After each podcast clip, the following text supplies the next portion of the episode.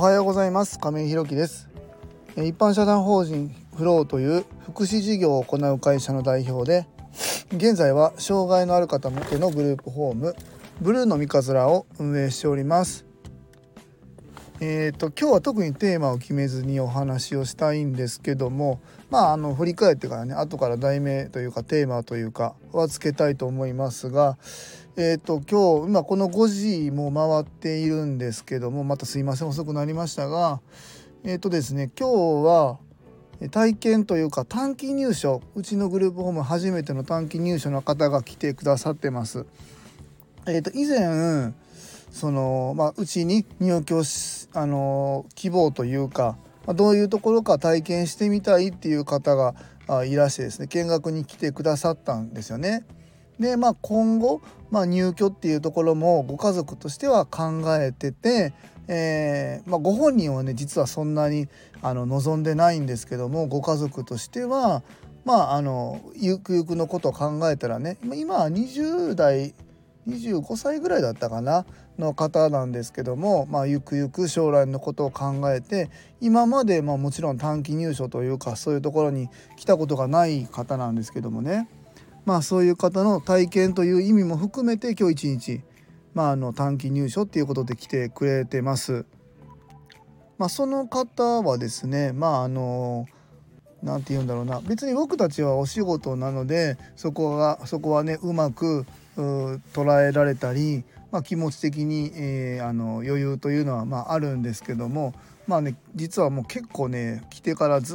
っとひたすら、まあ、今ちょっと僕ね席外して、えー、このラジオ撮らせてもらっているんですけどもずっと喋ってますね。今もうホームにもともと住んでらっしゃる入居者さんもまあ、一回体験の時体験とか見学の時見た時もかなり圧倒されてたんですけども今日も来てからもうひたすらずっと喋ってることにちょっともうあの何て言うのびっくりしちゃってたんで今あのさっきね散歩に、えー、どうやら20分ぐらいかな散歩に一緒に行って帰ってきて今お風呂に入っているので、まあ、この間にちょっとラジオの収録しようかなと思って来てます。まあ、あのご家族の方のご意向もあってね今後やっぱりその入所する、まあ、グループホームなりに住むっていうことをやっぱり将来的には見据えてやっていきたいっていうところで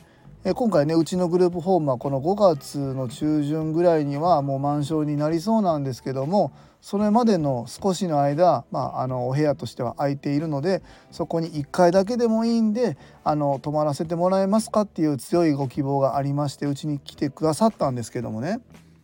まあ、あの僕今日、まあ、どんな話しようかなと思って、えー、こう話し始めたんですけどもまあ、あの僕もねあの子供がいて、えー、長男たまにね出てくる長男エイト君が、まあえー、自閉症を伴う重度の知的障害、まあ、なんですけどもね、まあ、あの家族に障害がいる障害者がいるっていうのと、まあ、あの一方で障害者に対して支援する事業者っていう顔も持っているんですね。でまあその両方から見て思うんですけどもまあやっぱりねご家族ではこう正面から受け止めて、まあ、正面から受け止めしてしまいすぎてですね、え、かなり、え、メンタル的に厳しい状況になるっていう方もたくさん見てきましたしそれはねすごく分かりますやっぱり生まれてから今までの生活の中でずっと、え、自分とその子がいてですね、えいろんなことを経験して、まあ、いろんな思いもしてきたと思います。でそんな流れの中でやっぱりね今後どうしようって考えた時にすごくこう胸が詰まる思いもするかなと思いますしまあなんだろうな自分じゃないとこの子の面倒は見れないって、えー、うん、言葉はちょっと選ばずに言うと思い込んで何、えー、て言うんだろうなすごく辛い思いをしすぎてしまうところがまああるんじゃないのかなと思います。すごくわかります。でそんな時のためにですね僕たちみたいな、えーと、障害の方に対するね支援するっていう事業所があると思います。でまあいろんな方がいろんなこと言うと思います自分の生活に関係ないからあの勝手なこと言うと思うんですよ。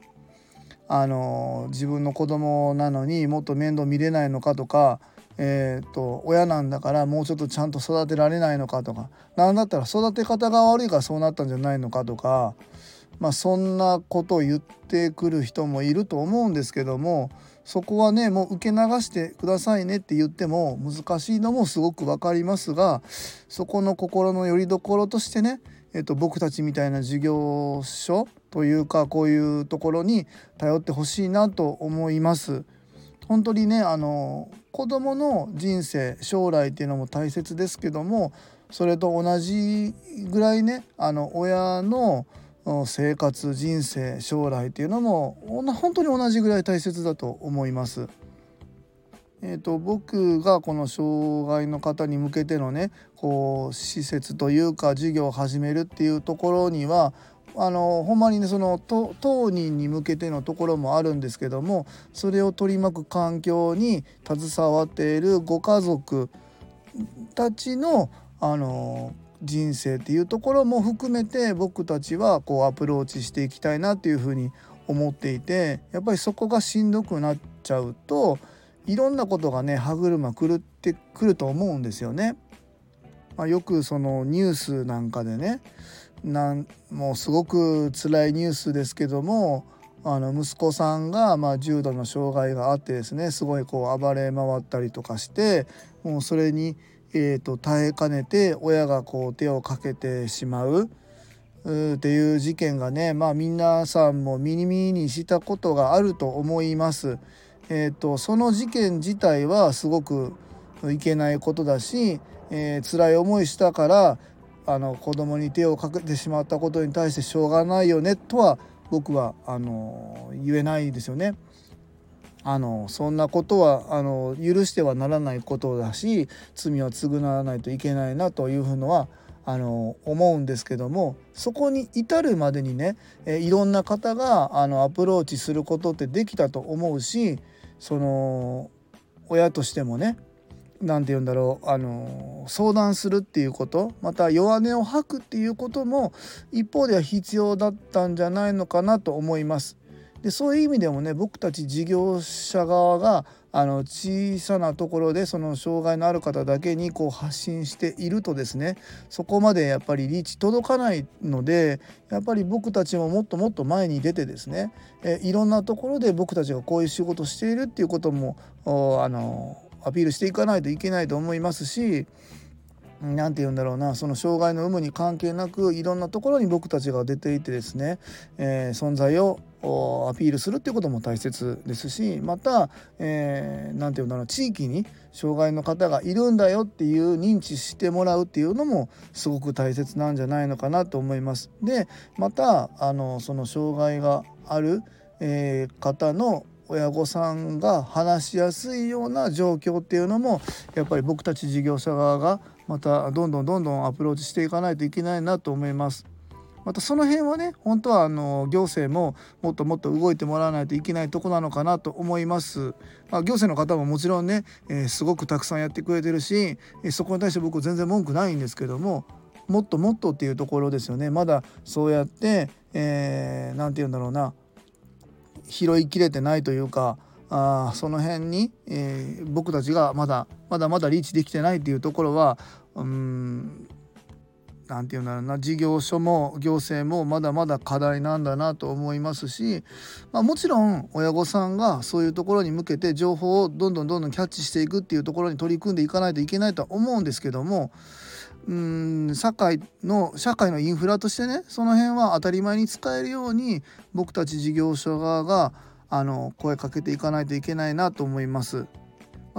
今日来てくださってる短期のね、えー、入居者さん今日1泊今日夕方から来て、えー、1泊、まあ、夕方ご飯食べてみんなとねもうお風呂は今入ってますけども、えー、寝て朝起きて朝食を食べて9時ぐらいに今日ねあ明日かえっ、ー、とまあ、あの変えられるんですけどもそれまではね僕たちがあの精一杯ね支援というか寄り添ったあの生活をしていけたらなというふうに今日はあの思っております。すごく時間遅くなりましたけども今日そんな状況ですっていうところを皆さんにお伝えしたいなと思いまして今日の放送とさせていただきます、